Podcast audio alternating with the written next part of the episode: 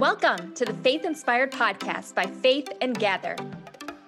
I'm your host, Erica Dvorak. Join me and the Faith and Gather community as we become faith inspired to tackle every area of life.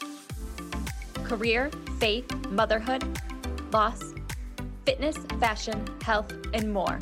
Girl, we're gonna meet you right where you're at, right where you need it, keeping you one step ahead of the devil, armed with knowledge to fight your everyday battles and live a life faith-inspired. Come on, girl, let's get it.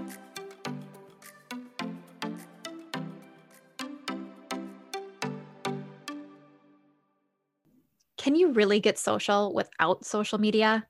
I mean, if you didn't post about it, it didn't happen, right?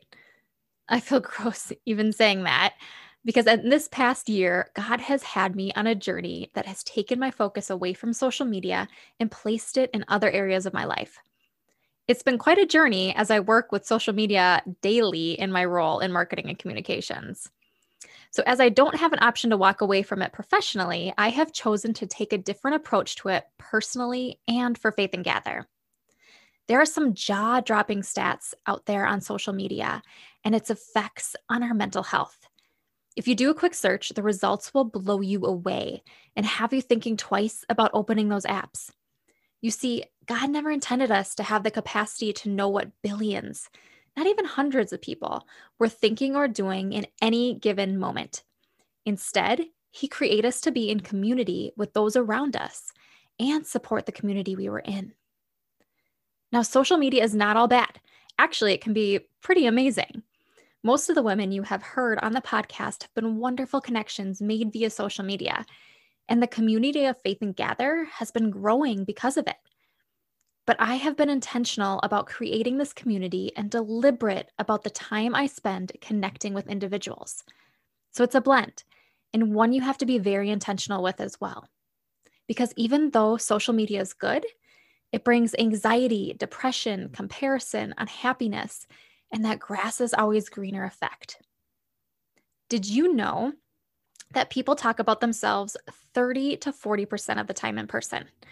I actually thought that was quite a large percentage, but on social media, it's 80% of the time. And when we receive positive reinforcement through likes and comments, it makes us want to do it all over again. Thank you, dopamine. So we continue to focus on ourselves and how others view us and forget about serving others and what others need, which goes against how the Bible tells us we will achieve happiness. As the true key to happiness, joy, and fulfillment is forgetting about ourselves and focusing on helping others.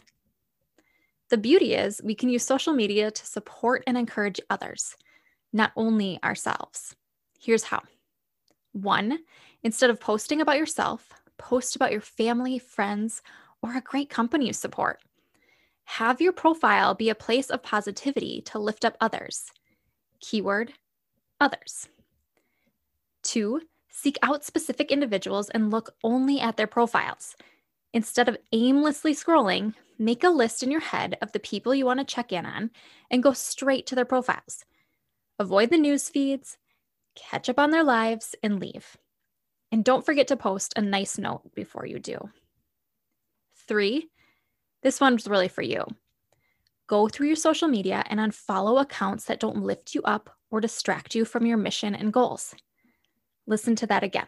Accounts that distract you from your mission and goals. That doesn't mean unfollow accounts of the people or companies you don't always agree with. That means unfollow those that take you away from your greater purpose and goals. And if you must scroll to take a brain break or don't have it in you to lift somebody else up, allow yourself to scroll for 5 minutes and then reevaluate if it made you feel good or better than you did before.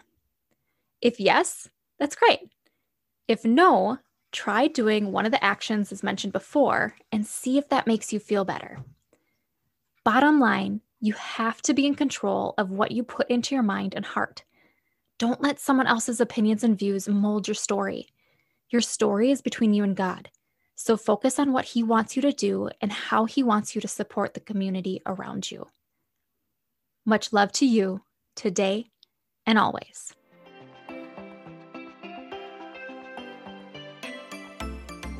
congratulations to saying yes to yourself, filling up your cup, feeding your soul. If you want more, head over to faithinspiredpodcast.com for show notes and links to all the goodies mentioned in today's podcast. Don't forget to hit subscribe to keep you faith inspired.